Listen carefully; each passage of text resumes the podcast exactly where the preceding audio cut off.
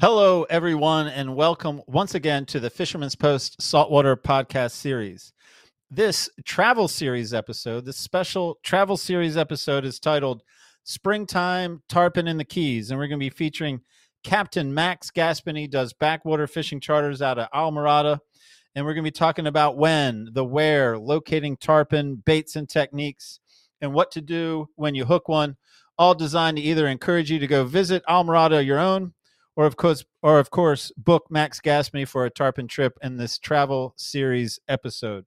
My name is Gary Hurley of Fisherman's Post, and Fisherman's Post has been serving the saltwater fishing community of North Carolina since 2003. We've been bringing you fishing reports, fishing information, fishing tournaments, fishing schools, and now in our latest and greatest effort, the Fisherman's Post podcast series, where we reach out to our captain and guide friends up and down the North Carolina coast, in this case, who used to be up and down the North Carolina coast, and ask them to share with us their their their knowledge, their insights on how to catch more fish more often. And in this pursuit and in this goal, I am joined, just as I am in every episode, by Billy Thorpe of Thorpe Creative. Billy, welcome to a special feature, a travel series special episode. Hey, what's up, Gary? I'm man, I'm excited. One, I'm excited to talk about tarpon fishing. I'm excited to talk about traveling. I'm excited to talk about all those fun things. So I'm excited, and I'm excited to meet Max. I've heard so many great things about him. Old crew at the Fisherman's Post, so it's an exciting show. Yes, for for many, Max is still synonymous with Fisherman's Post. I mean, you know, we go way, way, way back. So I agree. For me, it's a treat to talk to an old friend, talk to him about his new gig. And it's not even new. He's been down there for a while. And Islamorada and Tarpon are exciting. And yeah, man, I hope people watch, listen to this episode and think, man, I'm going to take my boat down and try it. Or they say, hey, man, it'd be easier if I just call Max and let him show me on the water what he's talking about here in the podcast. Absolutely, man. It's gonna be good. Get out your pens, paper. I'm gonna have mine out for sure because I got some stuff we'll get to. But uh, all right, Gary. Well, I'm gonna jump right into sponsorships. Uh, Marine Warehouse Center proud to announce that they have joined us again for 2022. So really love those guys. Appreciate them. Uh, but got a little word from them. We'll be right back. At Marine Warehouse, we have everything. We have new boats, we have parts, we have accessories, new trailers, we have a complete service department with highly trained technicians. Anything you need to get out on the water, we have. At Marine Warehouse Center, as we've grown over the last few years, now have a large selection of marine supplies from start to finish for all your boating needs. What I love about this region is to be able to get out on the water, and also we love to be able to get you out on the water. The best part of working at Marine Warehouse is being able to get involved with the customers and share a love for the water. Right there it is, Gary. Yeah, man, they're good dudes. They're in a bitter joke battle. So to let you Oh. know, here in 2022, the joke battle between Emmett and between Emmett and Terrell continues. Each one is trying to outdo the other. Um, because Terrell is the longest running joke teller, I let him start out the 2022. Uh, You know, they were sitting there bickering back and forth about who's going to start, and I All said, "Hey, break it up. I'm making this call. Terrell, it's your it's your week. What do you got?" And so here is Terrell's joke, not mine. To be clear, Terrell's joke, not mine. and right. and also in 2022, we're looking at boat jokes. We're not looking at fish jokes. So th- this is a Oh, boat okay. joke from Terrell. What causes some boats to become party boats? Put something. I had no idea. Um, peer pressure, and you know you spell peer like a peer. Did he spell it right when he sent you the email? I don't know. I just assumed that's what he was going for. I spelled it. I spelled it right in my notes. I don't know if Terrell can spell. I don't know that. I'm going to assume he does because he uh. runs a very successful business on many levels. So I'm going to assume that he can spell the correct peer for the peer pressure joke. All right, man. I guess Terrell signed up for it for 2022. Bad jokes. All right, thanks, Terrell. Yeah, he said he he said he had 26 jokes to tell. We're in for another year. Him and Emmett going back and forth. 26 Oh, versus man. 26. All right. Well, I'm excited. I'm excited. I really am excited. And I'm also excited, Gary, because we've been promoting another sponsor, which is Bland Landscaping Company. Uh, you can go to blandlandscaping.com slash careers. If you're looking for a new career, it's a new year. Maybe you want a new career. You want to work outside. You want to go in early, get off early. They got tons of benefits to working for their company. So go check out their website, blandlandscaping.com slash careers, and see if they get a good uh, career for you. Not just a job, but actually like a real career. They a legit company looking for legit people to come be a part of their business and help them grow. So excited to have them. That's the part on. I like to focus on, man. Career, not job. Beginning of a new year, we make changes, we make fresh starts, and maybe you're in a job and you want to be in a career. Bland landscaping. Love, love the concept. Exactly, man. Well, Gary, I'm excited about fishing. I'm excited about this episode, and I'm excited to show you a fish photo. So I got one right here. This is Robert Creech of Southport caught and released this 51.5 pound red drum on a 12 inch mullet while fishing in the Pamlico Sound. Now, Hmm. I don't know if that's 50, 51.5 pounds or not, but you know what? Cool. I like it. I don't know how he weighed it, but hey. Uh, I'm not sure either, but I'm not going to call Mr. Creech a liar or even an embellisher. I'm just going to say, yes, sir, Mr. Creech. I believe that fish weighed 51.5 pound, 0.5 pounds. it's a good looking fish. Just like I, way. just like I believe it was a 12 inch mullet. Just like I believe it was a 12, a 12 inch mullet, not 12.5, but 12 inch even. 12 inch even right there. Man, Mr. Creech doesn't deserve that from us. He's probably a very nice guy. He looks like a nice guy. Yeah, he's not. He's nice. He's probably been fishing way more than both of us, Gary, and probably just can hold it and say. "It's He just 51.5." eyeballed that fish and said 51.5, put it back in the water. That's what I do. 51. I hope he comments. Yeah, I hope he, I hope he watches this podcast. I hope he comments. Um, hey man, before I go to Billy's best takeaway though, I would love for you to do some self promotion for us. Yeah, man, absolutely. Well, just wanted to let everybody know we're still doing Buy Me a Coffee. So you can go to buymeacoffee.com slash fisherman's post if you want to support Gary. And I look, Gary's yawning. It's late. He's tired when we're recording this. I itched my nose. he needs coffee. Like whatever, Gary. Just I go with do. Okay. I'm trying to get you some right. coffee here. So go to go to buymeacoffee.com slash fisherman's post if you want to support Gary and I as creators. And then also if you want to sponsor the podcast, if you have a really good fit uh, for the fishing industry, business, if you're serving product, whatever that looks like, and you want to see what that that relationship would look like with us, then send me an email, billy at fishermanspost.com, and we'll get you some info. So yeah, Gary, I think it's all the All right. self promotion I got. That's good. That's good stuff. And I want you to focus on Max, what he's telling us. I mean, tarpon is certainly of interest to you, Mhm. and I'm going to come back to you for Billy's best takeaway. Sounds good, Gary. See you on the other side, man. Right on. So right now, I is my pleasure, my great pleasure, to welcome to the podcast Captain Max Gaspiny, backwater fishing charters out of Islamorada, ex everything man at Fisherman's Post. Max, so good to be talking to you, man. Uh, so here we are. We're going to talk about springtime tarpon in the Keys, but as is the tradition on the Fisherman's Post podcast, I got two questions for you before we can begin. You tell me when you're ready, and I'll give you question number one. Fire. Why should we listen to anything you have to say about a tarpon? Well, uh, honestly, don't. That's cool. We don't need more competition. Um, but if uh, if you do listen, you'll be getting the info from somebody who's been down here six years now, fishing easy 250 days a year. Two thirds of my trips are probably tarpon trips. Consistent tarpon producer in a super high pressure fishery, um, which is definitely one of the big themes down here. Um, so maybe that justifies it, maybe not. Let's see. I think it justifies. I'm I'm excited to carry on. It's an acceptable answer for me. And so that brings me to question number 2 and as is the tradition, it is a non-fishing related question, perhaps my attempt at some levity. Are you ready for question Yes. number 2? I couldn't be readier. Well, I actually have three questions for you. I'm gonna. These are comparison. These are. I'm gonna ask you first. Which which of these is more safe? Which of these is more safe? Riding a bike in downtown Wilmington, or picking up one of the owners of Soapbox like a baby? It's a tie in my experience.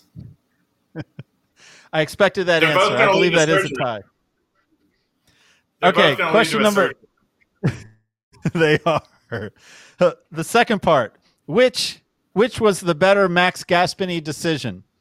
Buying a house in Wilmington or getting that Clash tattoo? Well, if I had a Clash tattoo, uh, it would be the Clash tattoo. It is, in fact, a tattoo uh, for the specials and their record label, Two Tone Records. This Clash will never, in fact, be part of.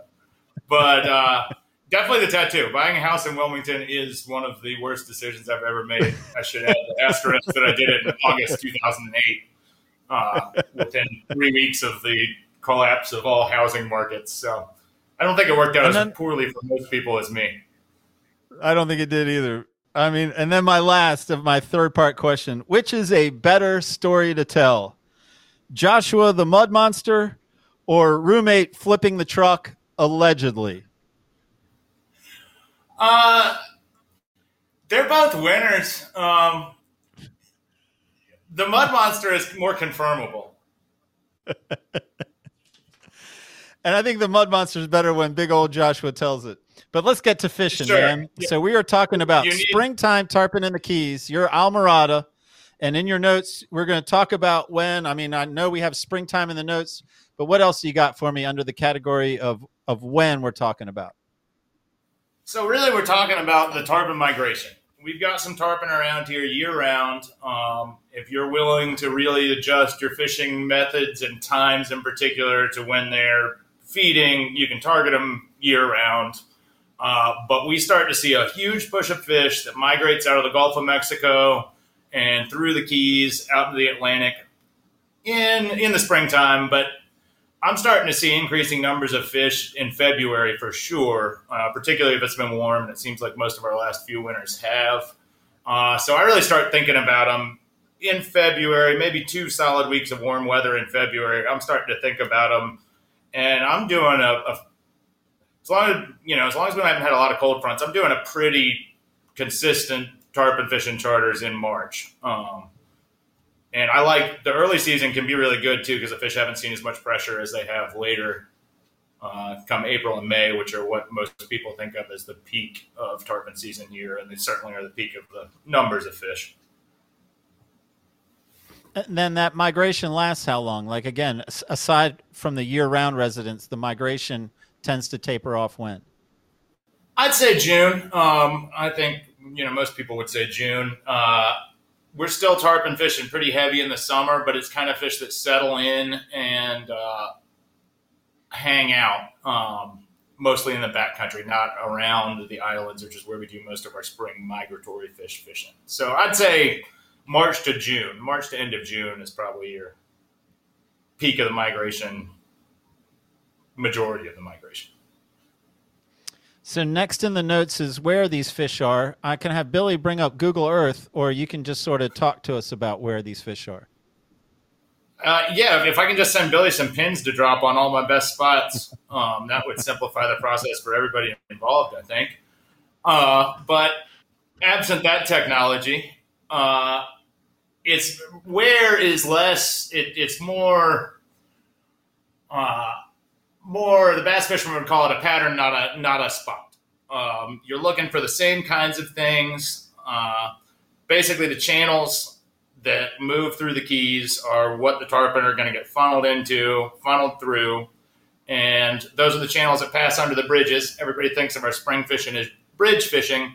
It's not necessarily fishing directly at the bridge, although we do plenty of it. Um, a lot of fishing just around the bends, kinks, uh, shoals in the channels, points in the channels. But I would say the channels all throughout the keys. I'm fishing the Islamorada area, so I'm like maybe Whale Harbor to Long Key would be the majority of my fishing, but the exact same stuff is going on in the Marathon channels, Bucket Cut, uh, down south of Bahia Honda, further north than I fish. Um, so I think a lot of the stuff we talk about will apply to all those areas more than it will. Here's a GPS number, go fish this spot.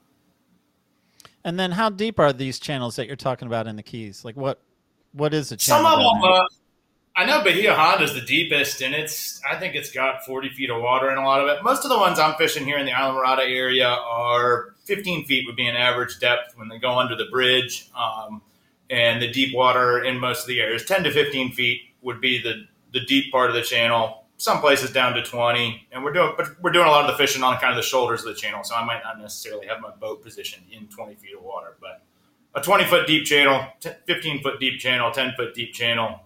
Um, it's about right. And I don't know much about that area. So outside the channel where it's 10, 15, 20 foot, does it rise up to two feet, three feet? I guess that's all kind of variance too. Uh, yeah. Yes, it rises up to three feet, two feet, and often, uh, you know, less than one foot because we're surrounded by all these flats. But they're kind of what create the channels. Um, so uh, the, channels will be very, very evident on a sunny day. They're, they're pretty evident on a cloudy day, but you can see them. They're blue, pretty water in the middle of you know brown and white water that is seagrass and sand up in your four, three, two, one foot depths. So they're pretty apparent. All right. So how do we pattern this fish, or how do you pattern these fish? How do we how do we locate fish beyond you know targeting channels? Um, so we're looking tarpon are fish of the current for sure, particularly where we're pursuing them in the channels. Um, you can think of the channels like a river if you happen to be somebody who fishes rivers. Uh, for most of your audience, you can think of it like uh, I mean they're like the inlets up there, but you know more like the creeks and the marshes. And you can think of the tarpon a lot like a giant speckled trout. Um, he's going to hang in similar areas uh, in relation to the current that a trout would up there. So if you've got a you know a hard bend in a channel and a little current seam or rip extends into that bend, uh, the tarpon's kind of going to be sitting in the same place a trout might be. And those those things form off uh, you know a point, uh, a kink in a channel, places where two channels come together, a bunch of channels come together anything that creates any kind of rip or current seam has some potential to hold tarpon uh, in the same way that it would holding trout up there. So, is there? Do you experience tides anything like you remember here in North Carolina? Yeah, yeah, we're, we're on a, uh, I believe it's called a semi-diurnal tide, just like North Carolina, where we get two highs, two lows a day. Um, we don't have the uh, the height of tide change there. We got about two feet of water exchange here, um, so it's not going up and down four or five feet like it often is up there. But we, we have screeching current. Uh, a lot of water is moving back and forth. So we've got tons of water moving under those bridges, moving through those channels. And uh, kind of how you play that current has a lot to do uh, with where you are. Current has to do with the fish being there, and you know higher current is going to have you fishing in different places than you would be on weaker currents. Essentially, you're looking for a tighter funnel on a weaker current because it's going to make more current. When a channel or whatever broadens out, your current slacks off, and you can exploit those things. Your average current is much higher on a big moon period or something like that, or you know you're in between moons and you have a really weak current. You can hit one of those uh, areas that focuses it more. That may be a little. And so if I'm if I no man, I follow all that. And if I'm thinking about your trout analogy, which I like, and when I think about trout and current, I think, man, when that tide isn't moving, when I don't have moving water, typically, I mean, anything can happen when you're fishing, but typically it seems like the trout aren't biting unless the move or biting well unless the water's moving. Is that the same scenario down there with tarpon? Very much the normal situation. Um, they're biting. You know, we're seeing more slack tide biting in the last couple years than we used to, probably because more people are out there fishing at slack tide and there's a lot of bait in the water. Uh, but still, it's very much not your prime window. You know, yes, slack tide not nearly so good as tide moving. Oftentimes, in a slack tide, I would be moving around, figuring out where I want to be once that tide starts moving again. Maybe looking for fish. Uh, our water's so clear, a lot of times you literally can just drive around and look for fish, uh, or just looking for something I like for when that tide changes, starts coming from the other direction. Is there uh, anything else you're able to share with us about locating tarpon beyond, you know, current rips, seams, you know, areas, you know, in the channel, on the shoulder of the channel? Any other variables that you know factor into the Max Gaspeny formula of where to look? Sure. Um, I guess a, uh, if I had a big satellite chart of a channel, it would be easy to point stuff out. I did not prepare to that degree, so I don't. Um, you know, structure the bridges for sure. Um, something my uncle, who was a tarpon guide here for 50 years, told me when I was getting started is when in doubt, go to a bridge. There are always some fish around the bridges. Other structure like that, you know, I got some places where there's some, you know, uh, big markers and stuff in the water that create current rips. Um, when in doubt, go to a bridge is very strong. Uh, intersection of channels, very, very strong. And you're really not going to know what's going to be, you know, there might be on one point where two channels intersect, and then on the one a half mile down on the next tide. So it's it's it's hard to be super specific, but uh, intersections are really prime places to look. I would say intersections and bridges. If you're uh, if you're just going at it, you know, semi blind, focus on places where channels come together, and focus on bridges, and you are going to find tarpon the vast majority of the time. Well, man, what about bait, baits and techniques? Now that I'm in a spot where I have at least reasonable confidence, what, what how can you advise us in that area? All right. Um, I would say our springtime, our primary bait, 100% is going to be the mullet. And uh, unlike potentially your uh, your photo guest earlier, we really do use footlong mullets. Um, might not be the ideal size. I might rather have one that's like eight nine inches, but we're using full size mullet, eight to 12 inches. Uh, we're using them alive a lot of the time. Uh, we often catch fish with baits on the bottom too, so half a mullet on the bottom. Uh, lots of other baits work. We catch plenty of fish on pinfish, plenty of fish on crabs. 80, 90% of my springtime fish come on mullet. Uh, and I, I would say most situations, mullet are your best bet if you can get them. That said, our mullet here are kind of ninjas. Uh, we it's a completely different fish than it is in North Carolina when you're trying to catch it with a cast net. You can see them everywhere. Uh, you throw a net on them and they vanish before the net can land or sink. Um, it's hard to explain how to get better at mullet fishing, but what I can explain is that there are three guys down here who sell mullet and do a pretty tidy business in the springtime. But there's a reason it's often well worth it to give them 40 bucks for a dozen mullet uh, instead of driving around for four hours cursing at bait fish that are very difficult to catch. So I'd say we're primarily focused on mullet. Occasionally you'll fish uh, a pinfish. Occasionally you'll fish a crab. Ladyfish are another really good bait. They're good cut. They're good alive. Um, most fishing's happening with mullet though. Uh, technique wise, anchoring versus drifting would be the two things. Your, your two real differences in technique if you're bait fishing for them. Um, anchoring is much easier. Uh, prefer to anchor if conditions will let you do it.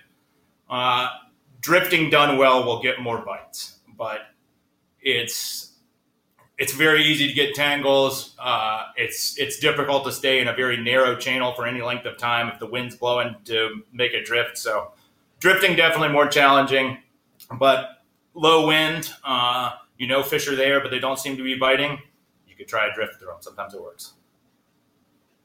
So, I guess my follow up would be drifting how many lines out, anchored up how many lines out?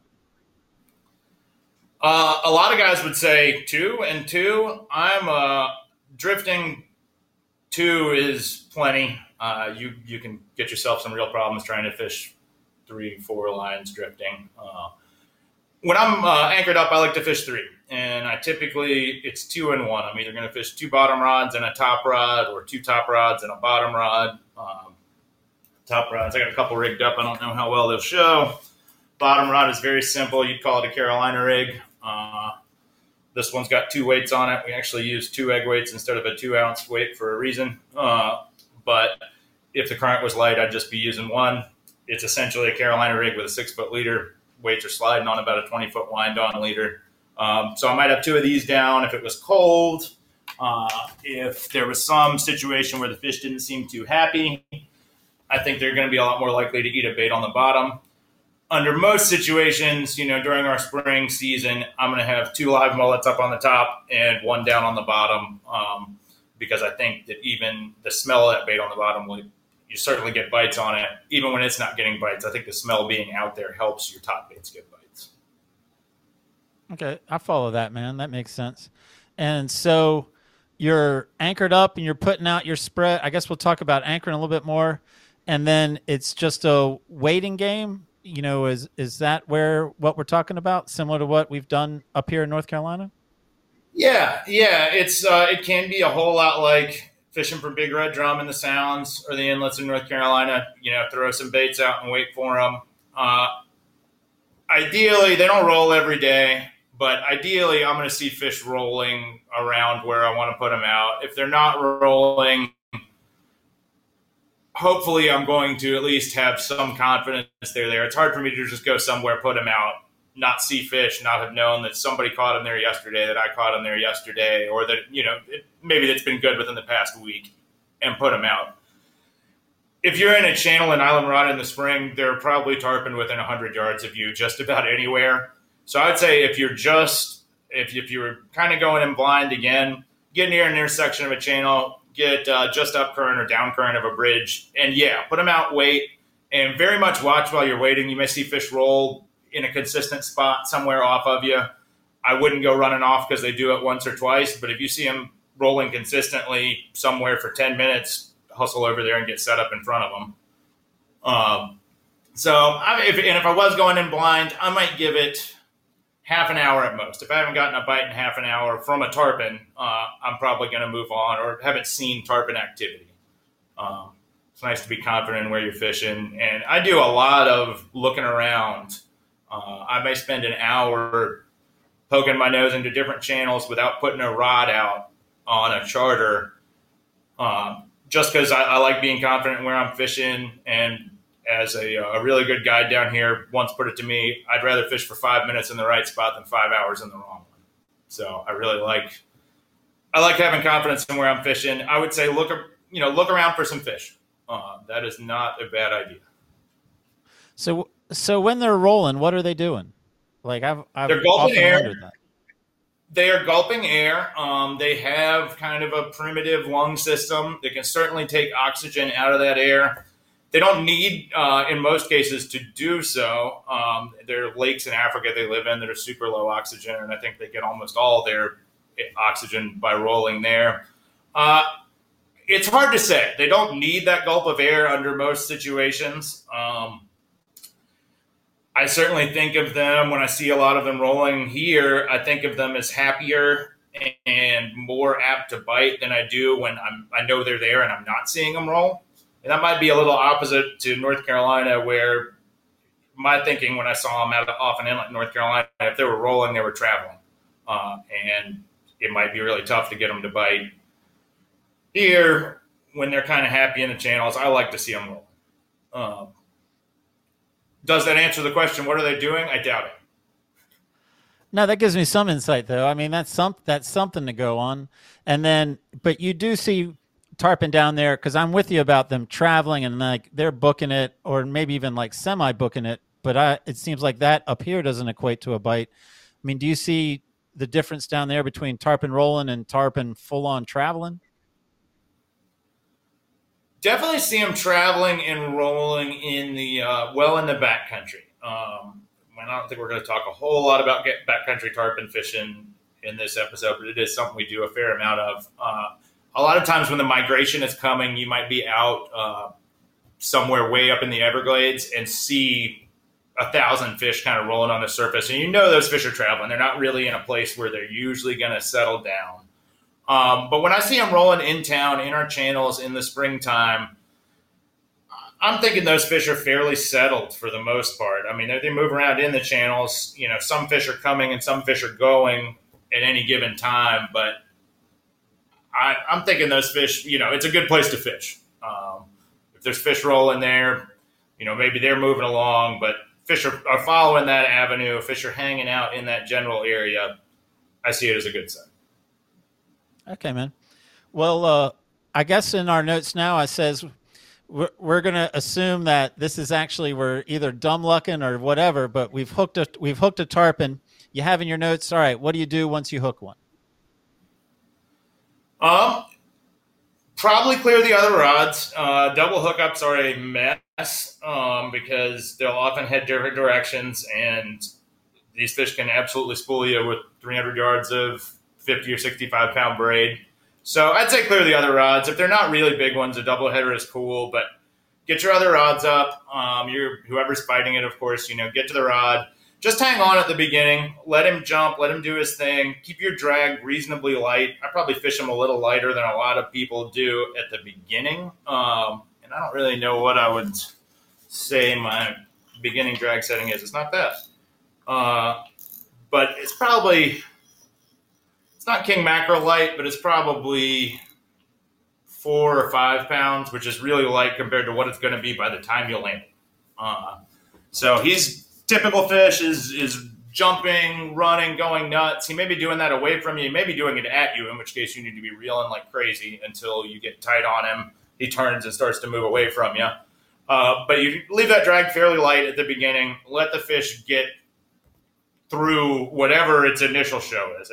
Within two, three minutes, he's going to be settled down. Five for sure.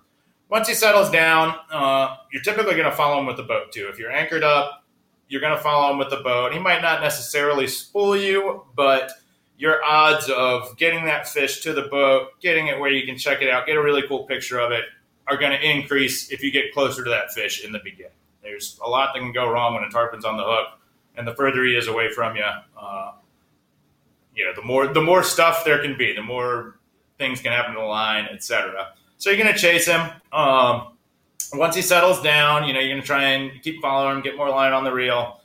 There are going to be a few more periods where he gets upset, probably jumps another time or two, settles down. I'm going to uh, crank my angler's drag up a little bit after the initial period. And then we're going to start settling into a pretty typical fight. You know, they're leaning back on the rod, coming down, gaining line. And I'm not going to mess with the drag again until it seems like they hit a stalemate and it's pretty much dead. Uh, or they're not really gaining anything. And then I'm going to tighten that drag a little bit more. And that process could play out over 45 minutes with uh, where, you know, we, we fight them for a little while until I feel like we've, we've hit the wall again. Then I tighten the drag a little bit more. Keep going. Another five minutes goes down. Just seems like we can't get that fish now within 30 feet of the boat. Before it was 40. Tighten the drag a little bit more. And you might go through that for a long time. It's insane how long a tarpon that doesn't want to give up can pull for. But in the end, sometimes I have drag that people, you know, people will call it tight for bluefins. Uh, you can literally like wrap braid around your hand and it will cut through your hand before you would be able to pull any off the spool on some fish. And some fish really, you know, flip out, go nuts at the beginning, jump like crazy, and kind of beat themselves up. And you catch them in 10 minutes. But I'd say average is probably, you know, got a 25, 30 minute fight on an average fish, and they can go well longer. Um, throughout that time, you know, you just want to keep your line tight. Fish will dart at you very much, so you crank like crazy if they dart at you, just like a, a wahoo might or something like that keep your line tight and and you know you need to apply a lot of pressure um, something that can shorten the fight a lot is uh, pulling to the sides but you need to pull to the side the fish is going away from or, or as my uncle puts it pull towards the fish's tail instead of uh, the fish's head pulling towards the head you will do what we call walking the dog and if you walk the dog the tarpon just kind of locks himself 90 degrees to you He's got his mouth open. He's getting good oxygen. You're just pulling on him and dragging him through the water sideways. He doesn't have to work much to just keep his angle up, keep water flowing over his gills, keep breathing hard. If you're pulling to his other side, every time he kicks his tail, it throws him off balance a little bit, and it's much tougher for him to keep going in any one direction. Uh, and it seems like it helps break their spirit a little bit, in addition to you know beating them up physically. I would say. So that's that's a big tip. Um, when the fight settles down and you're really getting to the point where you're pulling on the fish, you've been tightening the drag and everything. Try and pull on him sideways to your side and to the side his tail is on if the fish is visible. It can, can be hard to know which side to pull to if you can't see it. So I'd say don't worry about it. Keep your rod up when you can't see it. But when you can see the fish, angle your rod towards the side the tail is on, and that will help shorten your fights a lot. Um, bowing when they jump that's a huge topic uh, most people you know have heard or believe you know like bow to the tarpon when they jump i would say i'm not huge on hurling the rod at the fish when they jump some people really get into it. I think throwing too much slack out there can cause other problems like the tarpon landing on the line. Uh, you certainly also you don't want to do the opposite. You do not want to rip back on him when he's in the air. Uh, I, I tell my anglers just go with the fish with the rod when he's in the air. So just don't don't rip back on him. Essentially, if the fish is you don't want him ripping hard against the the rod tip when he's up in the air. So don't don't go you know don't pull back away from him. But I don't throw the rod at him either. I just when they jump, just kind of let you know let the pressure up just a little. Uh, I'm sure there's more to talk about about fighting them, but uh, steer me back on track. Got anything? Any more specific questions? Uh, no, man. I thought that was very detailed. I thought you did a great job with that. Um, one of the th- so I was like, as you're talking, I'm sitting here picturing myself. I'm like, all right, like let me imagine this. So, so we get a bite, and I move up to the front of the boat with the rod, and you're going to start following the fish, basically. To go back to the bite, do you see most of the bites, or is it a matter of just all of a sudden, you know, the fish jumps out of the water, the rod goes down? Uh, that's a great question, I'm glad you asked because uh, a tarpon bite on a live mullet on the surface is visually one of the greatest bites in fishing. Um, there's a million different ways it can take shape, but generally, your mullet's been sitting there. He's just out at the end of your leader. Mullets stay on top. They, they don't go down. They know there's danger down low, so they stay on top. Your mullet's been behind the boat. It'll angle to the sides a little bit, back and forth. And all of a sudden, a lot of people think, oh, I'm getting a bite because the rod tip starts going. That's your mullet sees a tarpon, and he's freaking out. Starts really darting back and forth a lot more, often jumping out of the water, going nuts. He can bend a rod like this. Just, just your bait mullet will have your rod tip doing that sometimes when he's going nuts. And actually, I like a, a rod with a soft tip, which is another another thing to mention. But then a lot of times you get what we call cheap shots, where the tarpon is blowing up around the mullet, even sometimes grabbing the mullet, but not really closing his mouth or not, you know, pulling tight, getting hooked. Uh, but you will see the tarpon up on the surface for seconds, uh, you know, going nuts, trying to get that mullet. Often, sometimes they come out of nowhere and just explode on it. And I'd say you actually have a probably a better hookup ratio on the bites where they come out of nowhere. But uh, if you were watching your mullet, you're going to see something happen. Uh, It may just be a huge explosion and the rod's bent. More typically, there's a little drama that plays out where the mullet panics. Tarpon is sloshing around trying to eat him, getting more pissed off each time it misses. It's a good show. Um, Man, it sounds like visual pleasure. it's, it's a great show. And then on the uh, on the bottom rods, if you're watching the rod tips, typically you'll see like one donk in the rod tip, and then a real slow load up. That's what I really think of as a classic tarpon bite. You get all kinds of bycatch on the bottom rods. Some of it's cool, uh, some of it's stingrays and nurse sharks, which are nothing against stingrays and nurse sharks, but the classic tarpon bite looks like that. They will often uh, eat them and come at you, especially on a weak tide. And in that situation, you may actually just see absolutely nothing, but a tarpon comes flying out of the water near the boat. If you were around the Keys in the clear water, if a tarpon comes flying out of the water, nine times out of ten, there's a hook in his mouth, whether you know it or not. So if you see a tarpon come flying out of the water uh, by the boat, just grab a rod and start reeling. I mean, you can think about which one he most might be most likely to be on, but by the time you do that, uh, he's probably not going to be there. So if you see one jump next to the boat, he's probably got one of your hooks in his mouth, whether you know it or not.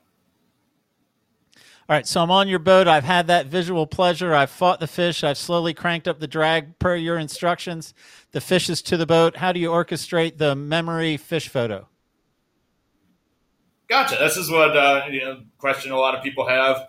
We do not pull big tarpon out of the water. I think the ruling uh, Florida law FWC regulation is you are allowed to pull one out of the water up to 40 inches for a picture. So think up to citation size redfish. Um, that's maybe a 25, 30 pounder at most. Bigger than that, we're not pulling them out of the water. I'm not pulling their heads out of the water. Some some people do. I don't think it looks nearly as cool even to have the head out of the water tarpon choking shot as it does to get him kind of by the jaw in the water by the boat. All his fins flared out. Kind of roll him on his side. You get all the silver scales. I think that's a much better shot. So that's what we're doing with the fish. Our ultimate goal is the jaw grab, I would say, or a leader hold uh, above the jaw. The jaw will certainly scrape you up um, if you're not wearing a glove. uh, and it can be really tough to keep a hold on depending on how active the fish still is. So sometimes a leader grab doesn't always get to that point. You know, it's uh, we consider it a uh, like a technical catch as soon as we get the leader um, in the rod tip or somebody on the boat grabs it. You have a whole lot of fish where you get that and they end up fraying off, scraping through the uh, scraping through your leaders uh, or hooks pull at the end after you've been pulling on the fish for a long time. That happens a lot. I consider it, you know, pretty full catch as long as I had the leader in my hand and was pulling on the, the people's fish. Um, it's a it's a technical catch for sure if you get the leader in the rod tip. But if we get to the point where I'm like tight to the fish on the leader with my hand, I I consider that a real catch because I could have stuck a gaff in it if it was something we were planning on killing. Uh, and then the yeah ultimate goal would be get get your hand in his mouth or get holding the leader a couple a foot or so above him, get him rolled over by the side of the boat, get some cool pictures. Well, man, uh, so my, my vision for this travel series podcast was a little bit of how to, a little bit of getting people who are watching and listen to picture themselves in the boat with you experiencing this. Um, I got some logistical questions as far as like how to get there, where to stay. But before I go to that, man, uh, I want to hear a little bit about the difference between juvenile tarpon and the bigger tarpon. I think I think you said there's some interest there. Yeah, most definitely. So uh, the the juvenile tarpon are super cool. Uh, I find them more charming even than the big ones. Uh, I don't know why, but they're really neat. They can also be as or more frustrating than the big ones to get to bite. There's a lot of places where to find juvenile tarpon. They're in every residential canal in the Keys. Um, I think they're probably in every residential canal in close to South Florida. They're even in freshwater canals on the mainland. Uh, your mangrove islands in the backcountry, generally most of them kind of have a moat around them of deeper water. The current wallows out the area around the island. Somewhere around the, almost every island, there are going to be a few baby tarpon. A lot of them hold bigger schools, um, and you can sight fish those fish a lot. Uh, you can throw uh, a live shrimp can work pretty well for them if there's no snappers there to get in their way. If there's snappers there, a shrimp is hopeless. A pilchard, um, any kind of fly that doesn't sink real fast, uh, DOA shrimp or an artificial that doesn't sink real fast. Um, the little ones are awesome. They jump a lot more than the big ones. You catch them on your light, like your flounder rods. Even a even a twenty pounder is you know totally catchable on what you would think of as a trout or flounder rod up there. Uh, and he's going to jump a whole lot. Um, and they're small enough too that you know you can get a cool picture where you grab by the jaw. Of course, support his belly. Don't keep him out of the water very long, but you can scoop him up for a picture. Um, and yeah, they just jump more. That's probably the most charming thing about them. They just go ballistic jumping. Well, man. So again, my vision here was like some people might want to go down there and try this themselves. Hopefully, I, you know, someone might just pick up the phone and say, "This is something I want to experience." So logistically speaking, if I'm if I'm towing my boat, if I'm towing my boat, I'm coming down 95, I'm hitting the keys and making a right turn. But what if I'm what if I'm traveling on vacation, not bringing a boat? How do you how do you recommend people the most easiest way, cost effective way to to get to Islamorada to get to the Keys if they're not driving? The whole. Uh, not driving. You were going to fly into either Miami, Fort Lauderdale, or Key West, um, unless you are bringing your own plane. In which case, I think Marathon's an option. If you are bringing your own plane, you're a client that I would like to talk to. Uh, but you're going to fly to my, Miami or Fort Lauderdale, most likely, maybe Key West. We're 80 miles from Key West, 80 miles from Miami, 105 from Fort Lauderdale, something like that. Um, often it's cheaper to fly into Fort Lauderdale, and the Fort Lauderdale airport's a little easier to negotiate than Miami, so that's why people make that choice. But I'm guessing you're going to rent a car. Um, whatever transportation you're going to get, you're just going to go 80 or 100 miles south uh, from the mainland or 80 miles north from Key West, and here you are in Islamorada. Um, plenty of plenty of great places to stay. Bud and Mary's Marina, where I fish out of. We've got like uh, some cool houseboats that are for rent as lodging options, motel rooms, a couple houses on the property. Um, need to be at the marina. It's a good place to stay. Uh, kind of more low key fishing fishing related motel would be like Bluefin Inn or Key Lantern, something like that. Uh, if you're looking for a more you know, bringing family or a more uh, luxurious Islamorada experience, Cheeca Lodge is like the classic stay here and fish hotel on in Islamorada. The Amara Cay is also nice. The Islander is also really nice. Those are all on our island. There's a ton of hotel options here, um, but those are just some I threw out there pretty quick and all right on our island with Bud and Mary's. One of your favorite places to grab breakfast? Breakfast, uh, Green Turtle. Go to the Green Turtle for sure. One of your favorite places for dinner, especially if I mean they're not cooking tarpon, but those restaurants that like to cook what you catch. Uh, Lazy Days right next to the uh, Bud and Mary's does a great job. The Shrimp Shack in the middle of the island does a great job. Um, but every restaurant here will do it. I actually really like a Cuban place called Habanos. It's a little bit further south. They get, you know, little Cuban touch to it. But I'm not sure there's a restaurant in town that won't cook your catch. Very, very common, and that's probably going to be with us. Mangrove snappers, you know, often we'll go catch a tarpon and then go pick up five, ten mangrove snappers for the people to take to a restaurant, or, or pick up the snappers, then go catch a tarpon. Um, so yeah, lots and lots of cook to catch going on here. Something that is so ubiquitous here, you don't think about it not being a thing up there, but it is a really cool thing that pretty much all the restaurants do here. If I decide to drag my boat down there, complicated to find a place to launch it. yeah, um, we always we got some unimproved ramps we use here, uh, like the guides and stuff use that are pretty usable, but not uh, they're they're not uh, they don't look as usable as they are. They've been closed uh, for a while now. I think you're probably mostly going to pay places. Founders Park, the uh, town of Islamorada, operates a park. It's got a great boat ramp at it. Uh, I'm not sure what it costs if you're a non-resident. If you're a non-resident, there's a small fee. Um, Angler House and Postcard Inn Marinas both have pay ramps, and they're right here in Islamorada. Uh, I think those are probably your best options uh, until they open us a better public boat ramp, which hopefully is happening sometime soon. My last logistical question, uh, and I know the answer to this, so I'm just setting you up to give a plug. Um, local tackle shop as a resource. Uh, the Tackle Center um, here in Islamorada, they're great people. Donnie Lang, uh, they have all the stuff you need. It's one of those cool shops where you know their, their selection isn't massive. If you want something weird to go fish for walleyes, or you want something that guys use for king mackerel in Pensacola, but the stuff we use here, they've got every bit of it, and they do a real good job. So go to Tackle Center. And then my last question, Max, is you know, we talked about springtime tarpon in the Keys going into June. What are you doing in the summer? What are you doing in the fall?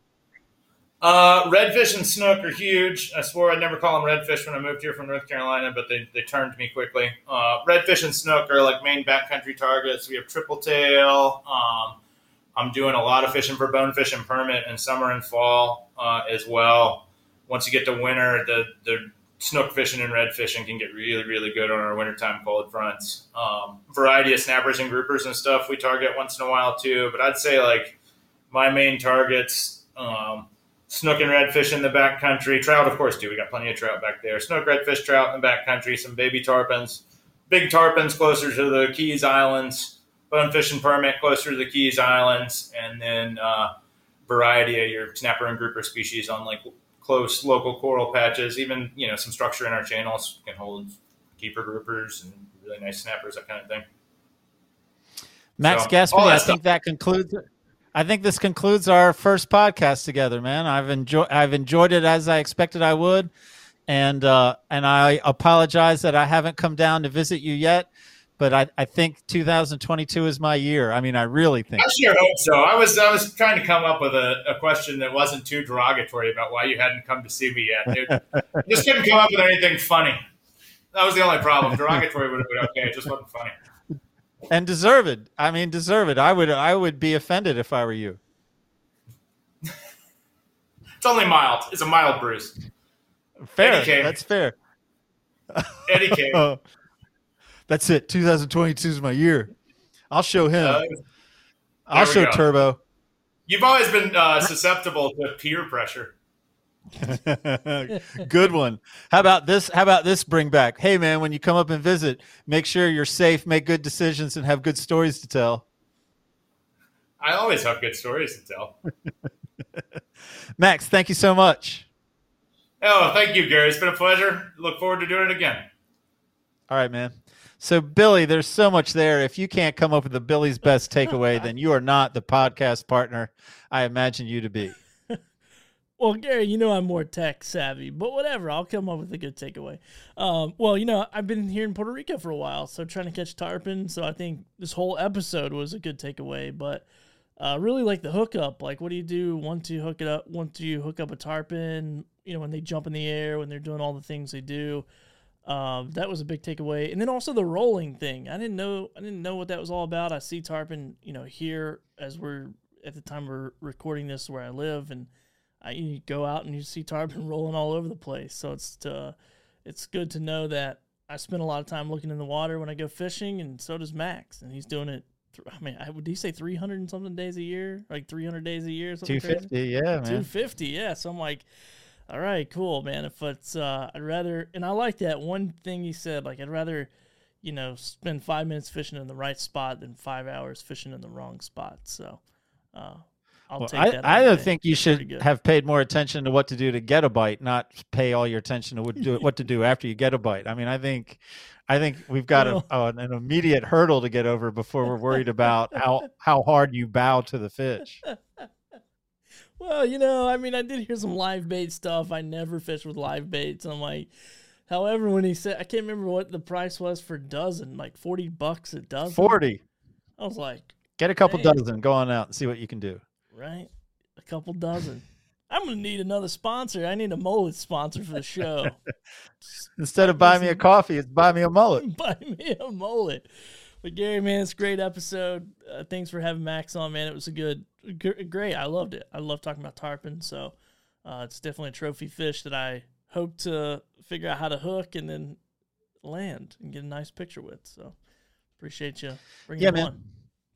All right. yeah, tight show and compliments of Marine Warehouse Center, man. Those guys continue to just impress. Love having them on for the whole year 2022, man. Service, parts, sales, as we say, as we, I hope we're doing a good job of branding them. I hope we've made that clear that man, they are not just selling to the fishing and boating community, but they want to be a part of the fishing fishing and boating community. They want to add to it. They want to, you know, Yeah. they want to build it up, man. They're vested.